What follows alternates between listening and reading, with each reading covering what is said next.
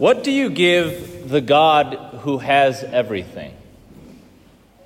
Right? The God who holds the entire universe in existence. What do you give him that he doesn't already have?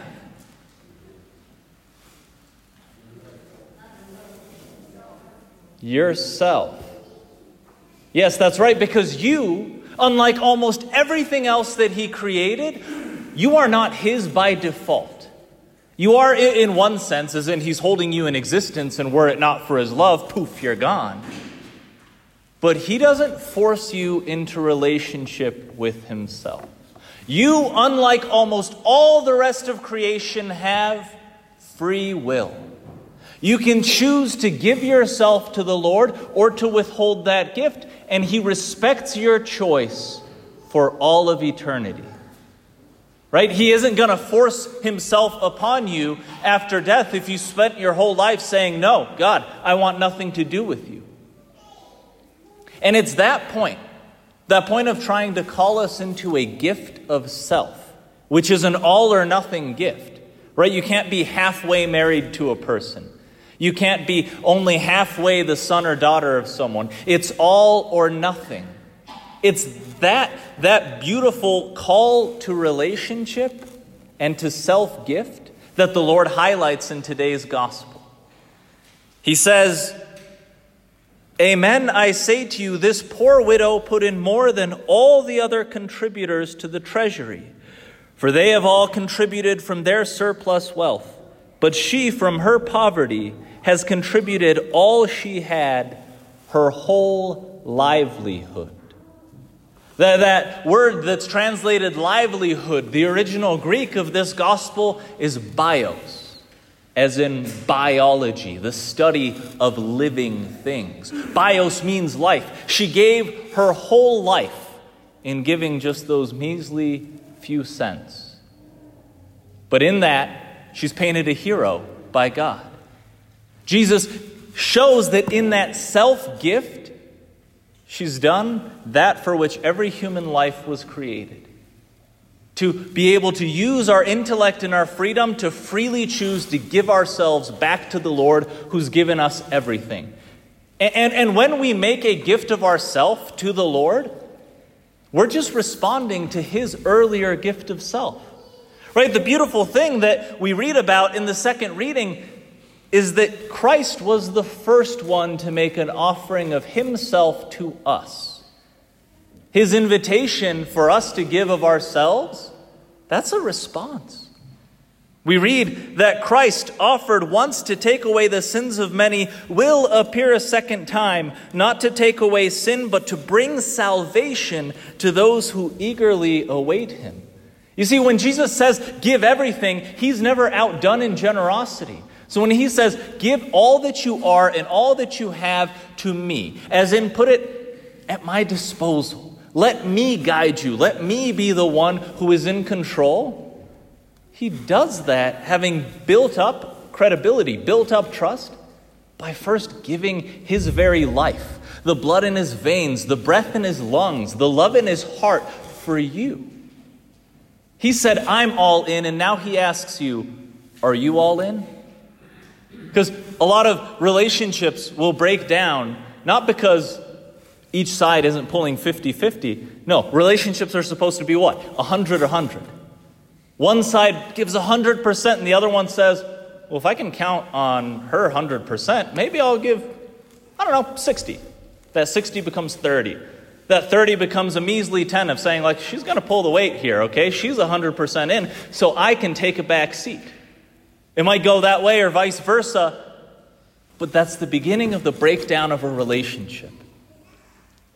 Our Lord is saying, at every Mass, when He offers Himself to us, He's saying, I am in 100%. Are you? We can gauge whether or not we're 100% in by do I live out my Catholic faith? Like fully, or do I just pick and choose? If I were to go through the catechism and look at the teachings of the church, would it be mm, about 80% of those I'm on board with, but the other 20%, come on, get with the times? The Lord is asking you to come all in. He doesn't require you to have all that much to give. You don't necessarily have to have all the gifts and talents, the biggest sphere of influence, all the money in the bank, all these things to put at his disposal. No, he's happy if all you have and all that you are in your eyes amounts to a few measly cents. That's enough. Because what he is concerned about is that you're all in, not that you have so much to give. Because you're all in, you're everything, he can multiply into something beautiful. And we read that in the first reading today. First reading, we find Elijah in a desperate situation. This great prophet of the Lord, sent to bring back his people into relationship with him, he was so close to despair. He was at the point of death. And God sent him this widow right? The, the widows are the ones that are the heroines in today's gospel and reading. He sends this widow, and this widow is at the point of desperation as well. Right? What does she say when Elijah asks for food? Just a little bit of food to be able to survive that day? She says, I barely have enough for my son and myself to have one more meal, and it's going to be our last. Just have a little bit of flour in the jug or in the jar, a little bit of oil in the jug. And then that's it. I got nothing more. Just like the other widow, she's got almost nothing to give. And yet, the Lord, through Elijah, challenges her, says, What you have to give, give it. Charity first, your own concerns second. It's so opposite to the way that most of us, I think, most of the time live myself at least. To my shame, I have to stand here at the pulpit and say, more often than not, I'm thinking, okay, first I got to take care of kind of my plans, my ideas, my stuff, and then I can get to this radical call that the Lord has to me. How often are we in that situation where we say, no, no, no, first I got to take care of me and mine, after that, Lord, whatever you want. And then we wonder why there are no miracles. We think, well, God worked these miracles in the Old Testament. He worked these miracles in the New Testament in the lives of the saints, but he seems to be coming up empty with me. Because here, he multiplies the little that she has. She ends up choosing courageously, heroically. She says, Yes, okay, I will first, first give what I have to the Lord in this moment. She does. And then what happens? The jar of flour shall not go empty, nor the jug of oil run dry, until the day when the Lord sends rain upon the earth, Elijah says. And then she was able to eat for a year, and he and her son as well. The jar of flour did not go empty, nor the jug of oil run dry, as the Lord had foretold through Elijah. We see this miracle and we say, well, where's mine? Well, at least in my case, I can point to when have I had that level of trust? Well, when have I truly said, okay, God, you first, me second? Because that's where we see those miracles. Unless we're willing to take that leap of faith, we can't be caught in the arms of the Lord. If we're desperately clinging and saying, no, no, I won't jump, I don't trust you enough yet, then how can we ever expect Him to catch us? The Lord requires all. That we in this relationship be all in. That all that we have and all that we are is His, for Him to dispose of. That my life, my family, my finances, my friendships, every single relationship I have, that I give it to Him and say, Do with this as you will. This gospel today, where this widow, much like the widow in the Old Testament, gave her very life to the Lord. It's been one that over the centuries the saints have gone back to and thought of vocation, right? The state of life to which God calls us, that path to holiness into heaven that He has for every single one of us. The traditional different categories have been um, marriage and family as one of them. Uh, the single life lived in the world, so not being married, but living a good and chaste life. That's one as well. Becoming a religious sister and devoting your life to being a bride of Jesus Christ. That's one. Becoming a religious brother And so, saying, yes, poverty, chastity, obedience, I'm going to live in this as perfect as possible imitation of the Lord Jesus, who was poor, who was chaste, and who was obedient to the will of the Father. There's another one. And then priesthood, right? Being one with Christ the high priest in serving his bride, the church. These different paths are different ways that we can give our bios to the Lord, that we can give our life, all that we have and all that we are, just like the widow in the New Testament, just like the widow in the Old Testament, we only have a very little to give. Just this one life. I, I don't have multiple lives. I can give this one here or this one there. It's one life. And my choice is do I give it to the Lord or do I keep it to myself? If I give it to the Lord, it extends unto eternity. If I keep it for myself, it dies with me. If my dreams are only as big as I can imagine right now, they're not going to extend unto eternity. But if I open up my mind to the possibilities God may have for me, wow, that can echo unto eternity. And so our questions today are twofold. First, in my state in life, married, single, priest, religious, uh, husband, father, uh, wife, mother, whatever, am I giving my all to the Lord? within the path that I already find myself on? Do I give all? If not, what am I holding back? Where do I say to God, okay, the rest you can have, but this I can't trust you with? Maybe the size of my family. Maybe the state of my finances. Maybe some of the toxic relationships that I have. Maybe some of the habits that I have, whether it be online or the things that I watch maybe my connection with my phone. So many different things.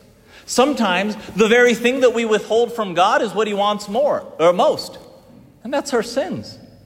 We cling to Him. We say, No, no, no, nobody could ever know. God, I know that you already know, but I'm not going to go to confession, okay? I'm just going to keep this here because I'm ashamed of it. And God says, Give it to me. I, I want your all. By that I mean the good, the bad, and the ugly. I want even your sins so that I can forgive that and free you from it rather than have you be enslaved by this burden. So the first question is Am I all in? If not, where do I need to change? Second, am I helping those over whom I have some kind of influence to pursue the will of God?